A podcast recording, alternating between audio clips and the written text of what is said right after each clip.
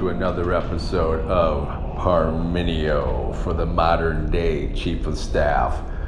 I think that I need a chief of staff. Now what? Or rather, now what should I do? Those are the questions that we're going to be pondering on this episode of the podcast. So thank you for joining us. The first question that you may be asking yourself is, I think I need a chief of staff, but do I really need one? And then a good thing that you might do is reach out to some fellow CEOs or some other organizations that have gone through a similar exercise that you have and ask them about their experience and why they decided and felt that they needed to hire a chief of staff. And that's a pretty good way to do it because you're basing it upon other people's experiences and what they've been through, and that's a good way to learn, right? And that's what we've done as well. And so on this podcast, what we're going to do is, first of all, we're just going to ask a few questions that help answer the question around, I'm starting to feel the need for a chief of staff. How good is that feeling? Do I really need one?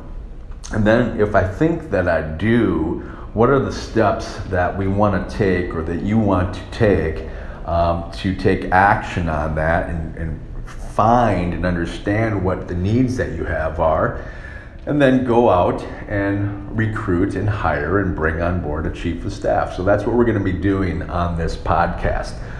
So first of all, you're starting to feel like you could use and have a chief of staff. You're not really sure, but you have that feeling. You've talked to some other people that have gone through this and they've shared their thoughts. We're going to go through 5 kind of things that are pretty basic and to understand and base your assessment on, but it gives you a good sense and a feeling for whether you need a chief of staff or not. And the 5 questions are, and the 5 issues are kind of like this. Number one, you're experiencing rapid growth. And because of that growth, it's stretching things thin. And those things can come from a number of different elements. First of all, you might feel like you have the need to touch everything in the organization like you used to when the organization was smaller, but you can't do it anymore. You gotta be in 2 places at once. You have demands internally and externally. And you're finding a need to have a delegate or somebody that can represent you in various venues, meetings, or events, and that they can represent you in the right way. That's a sign that you can find and have useful as a chief of staff. Secondly, you have initiatives and projects that are either languishing or starting to build up that you haven't been able to get through. And these initiatives and projects are all about growing your organization or building out the team or building out the culture, but they're important. You have to get them done. But again, you're struggling for time. Fourth, you're getting bogged down by recurring meetings and processes that you've had to add to your organization's routine. And remember, as organizations grow, they get more people, they become more complex. There becomes an increased need for coordination and communication and routine, and those things can also bog down a CEO. And those create opportunities for a chief of staff at the same time. And the last one is you have functional gaps that exist or skill gaps that exist in your organization that are causing problems in terms of your growing or other issues that they're causing. You can't necessarily resolve them all right away, but you know if you had a chief of staff, you could have them, at least in an interim basis, kind of powering and driving some initiatives or things that have to be done to help bridge those functional or skill gaps. So those are 5 kind of issues that you can assess. You have rapid growth, you feel like you need to be in 2 places and touch everything, but you can't, and you need to be able to hand that off and delegate and have a representative. You have initiatives and projects that are all about powering and turbocharging growth in your organization, and you can't get to them all like you used to. You're getting larger, right? You have recurring meetings and processes that are bogging you down, and you have functional and skill gaps that are preventing you from growing the way you want.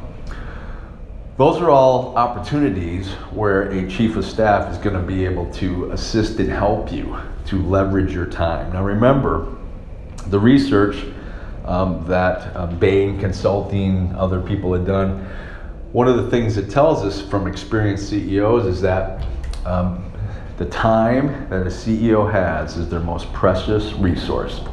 And spending that time wisely and using it in appropriate ways is very important to having success.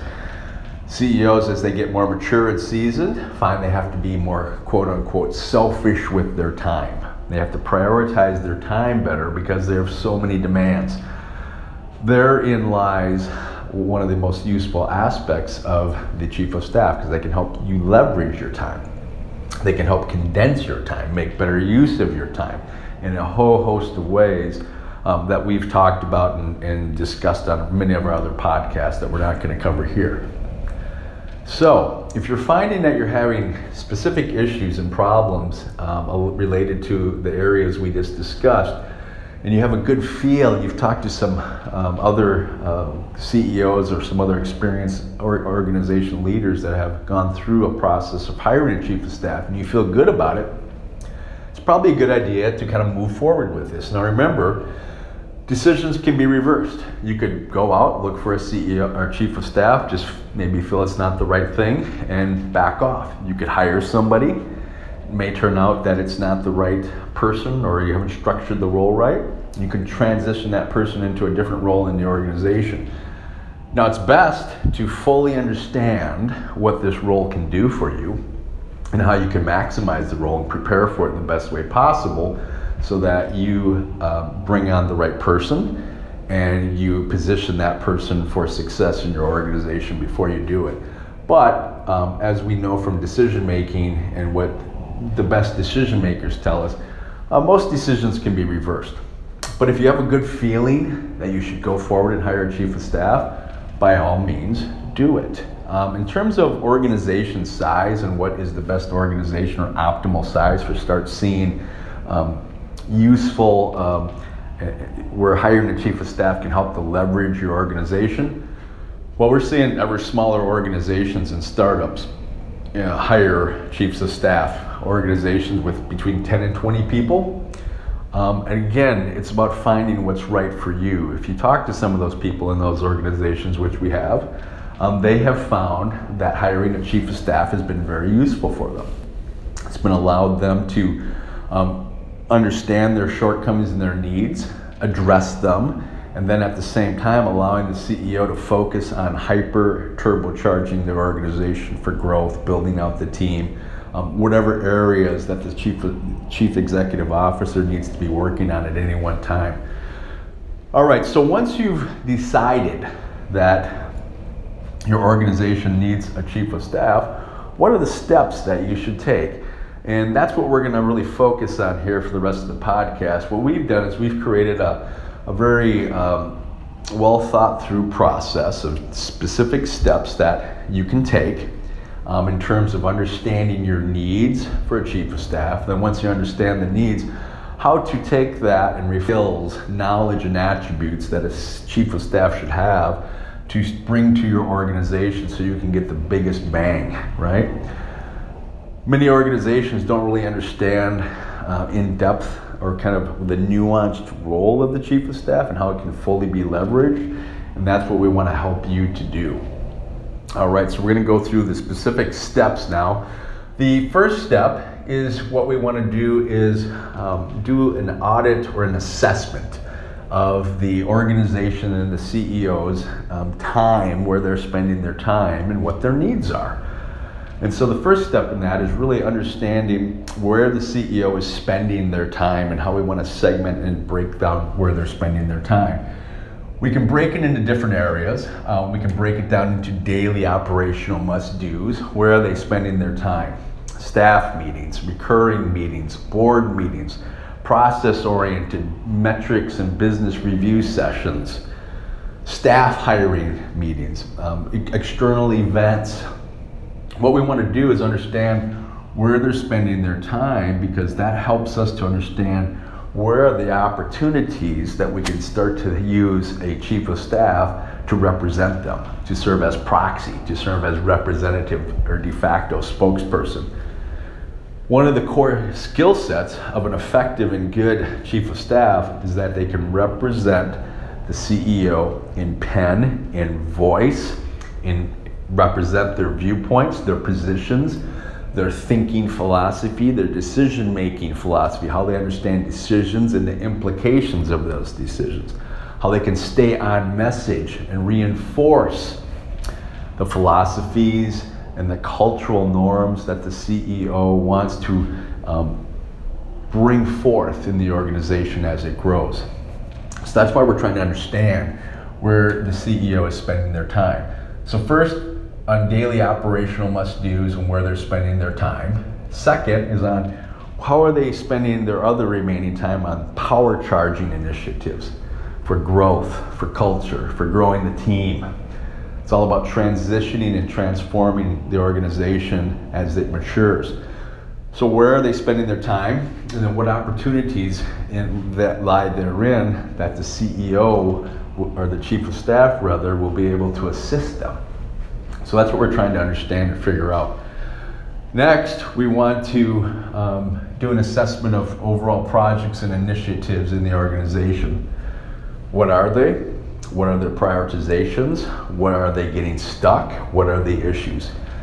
Because from that, we can understand how we can then leverage the skill sets of the chief of staff so they can come in and help power and drive these initiatives and projects through the organization using the various skill sets of the chief of staff. Fourth is understanding the gaps in functional areas and in skill sets that exist, because what we want to do then is understand what those gaps are. Five is we want to have an audit of relevant materials that exist, goals and objectives, policies, strategy, big themes that we're trying to accomplish. How do the goals and objectives tie to these? How do the business metrics tie to these? So that they cascade forward. Understanding and immersing the chief of staff in these things helps the chief of staff really get the mindset that their mindset is all about implementing the agenda of the CEO through pushing forward and driving and pacing the operating cycle, the people, the processes, and the projects, right? That's what we want to do. So we want to have that. Six is understanding the calendar of meetings that exist.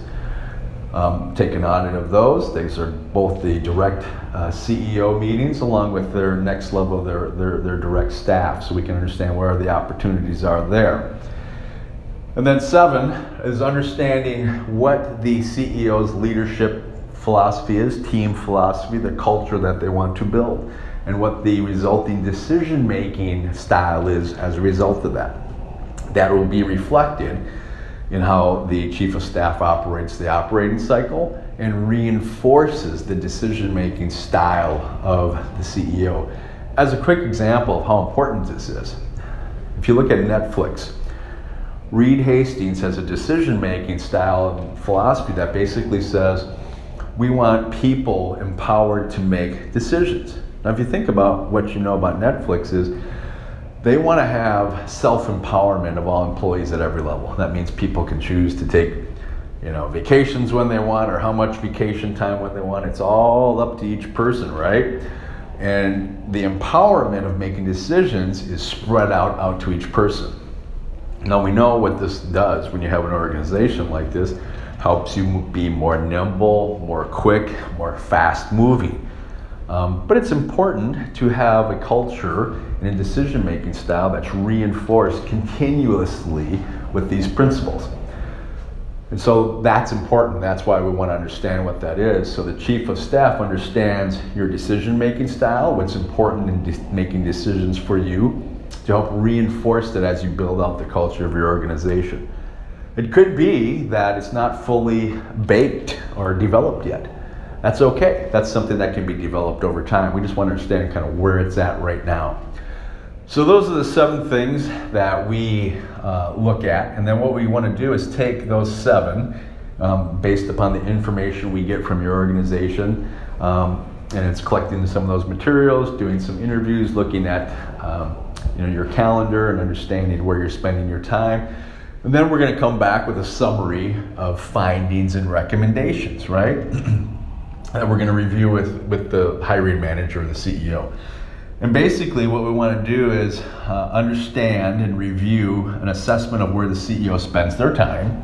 And that's on daily must-have and to-dos, turbocharging initiative areas, and plus any other specific areas. We want to categorize these, right? And then from that categorization, we're going to come up with recommendations around where we feel that the chief of staff will be able to come in and transition some of these duties or activities to the chief of staff. Could be meeting preparation, preparation of presentation decks, building out agendas, tweaking and formulating some of the business processes and metrics as you formalize them and get larger. What are all these things? And then we want to have a solid plan around how the chief of staff tackles these, right? We also want to look at the calendar of meetings and processes in the organization, and then think through what the chief of staff will own in these, and we transition it to them, and what they may own over time. So it can be a plan that transitions over time as the chief of staff gets more grounded in their role, right? Third is the projects and initiatives that are in the organization and flowing through it. What are they? How can we best apply the skill sets of a potential chief of staff in terms of, it might be that we need a chief of staff that has more refined skills in project management or stakeholder management and communication or goal setting theory and best practices, because these projects are so critical. Having a chief of staff that has really, really, really good skills in these areas is utmost of importance. Okay, so we want to tailor the role to fit these things. Fourth is understanding the functional gaps and the skill assessment gaps that exist. And then understanding and making some recommendations about potentially looking at candidates that could fill some of these gaps short term. Could be in hiring and talent recruitment. Could be in organizational structure and design. Could be in communications. It could be on any number of those things. So understanding and bringing a recommendation forth around where the needs are that exist. Next is the leadership philosophy and the decision-making style of the organization, as we talked about, right? What is it? How does it work? What's the decision-making style, and does it need refinement? And understanding so that when we bring a chief of staff on, they can work to reinforce this throughout the organization and build the culture. 6, around document materials and gaps, right? Goals and objectives, business metrics, OKRs, processes. What are they? What elements is the chief of staff going to own and transition to? What elements that need more work? Because if some of those elements need to be more refined and matured, those are things that the chief of staff can be assigned to, right? And part of their plan when we're onboarding them. So those all make sense. And then any other miscellaneous items that we find in the audit and assessment. What we want to do then is get approval and agreement from the hiring manager or CEO. We then will take that and develop a job description that will encompass the needs and the recommendations from the assessment that we've done, those specific need areas, right? We will combine that with what we consider to be the best practices in terms of the skill sets, the knowledge, the behavioral attributes of a chief of staff, and merge it into a chief of staff job description that will be best for you. Included in that will be a couple of other things. For example, what do we foresee the duration of this role being? 2 years? If it's a startup organization and it's a newer organization, a 2-year duration can be a good thing, because then what you want to do is groom these new people for leadership roles in the organization. We want to talk about that. This role is envisioned as a 2-year role where the person will be coached and mentored and move into a leadership or a functional role. That should be part of the job description. That should be part of the marketing of the role. So we've really thought through this and positioned you to get the best applicants and the best talent possible. And when people read this job description, they can really understand it. You really thought through it. If I'm reading a job description and I can see that people haven't thought through it, it makes me hesitant to want to go to that organization, right? Because it tells me, like, they don't really know what they're doing. I want to go to an organization where they really know what they're doing in terms of this position. That makes me feel safer about it. Okay, so once we've done that, we're going to want to do kind of a CEO organization preparation, preparing the CEO for the needs of what the CEO has to do. That involves things like transparency. What level of transparency is going to be required? Transparency in emails and phone calls and meetings and where your chief of staff is located, right? Let's understand what those things are.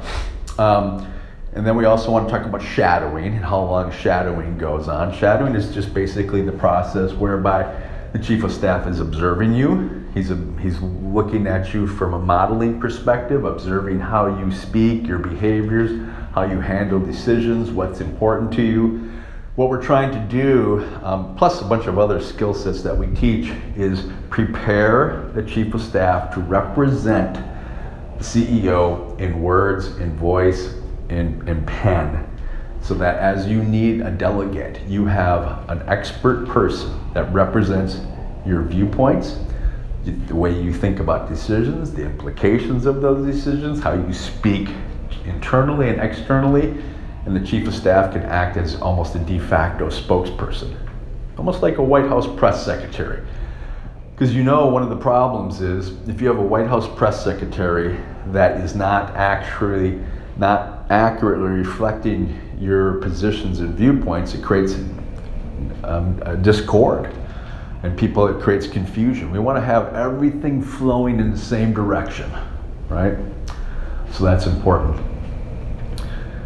Next piece of what we want to do is after we've prepared the CEO and the organization for this role is we want to develop a 100-day plan. And the 100-day plan has goals and objectives, immersion into the role, specific job role duties that the chief of staff will be doing. For example, taking on recurring processes, handling specific meetings, the agendas, facilitating those, working through the actions and creating the meeting objectives, specific projects and initiatives, and how we want the chief of staff to help drive those through the organization. This will all be, after we've come up with that plan, we'll have an onboarding and orientation program that is based upon 100-day plans. Again, it's getting the CEO and the chief of staff set up and working in unison together on the same parallel path. And then finally, if so desired, we will develop an ongoing coaching plan for the chief of staff to have ongoing coaching and that refinement of skills associated to proxy mastery, process and project mastery, scheduling and advisory mastery, and strategy and advisory, along with the skill attributes, understanding advanced decision-making skill sets, proper judgment, executive presence, transformational and transactional leadership, facilitation skills, meeting best practices, cognitive apprenticeship, which is used in coaching and mentoring. All those things can be built into a coaching plan for your chief of staff long term so that you have a high-powered chief of staff who has set you up to have a really successful experience. Okay, so there you have it. We hope you've enjoyed it. And if you have more questions, please contact us on Parmenio, parmenio.co. Use our contact form or email me at glenn@parmenio.co. Feel free. We were more than happy to share our detailed plan and our statement of work that we have built out. It has all these elements with examples in it. You can take it and run with it and work to implement it in your own organization. If you want us to help you do this, we can do it as well. It's not a super intense exercise, okay? Kind of going in and doing the assessment and making the recommendations. We've thought through this. We have a lot of this stuff pre-built out and kind of thinking and how it works. It's not a super laborious process. It's meant to be a process that is like a younger organization, bias for action and getting things done, all right? So we hope you have enjoyed this episode. Please contact us if you feel you want to do so. And thank you again for listening to another episode of Parmenio.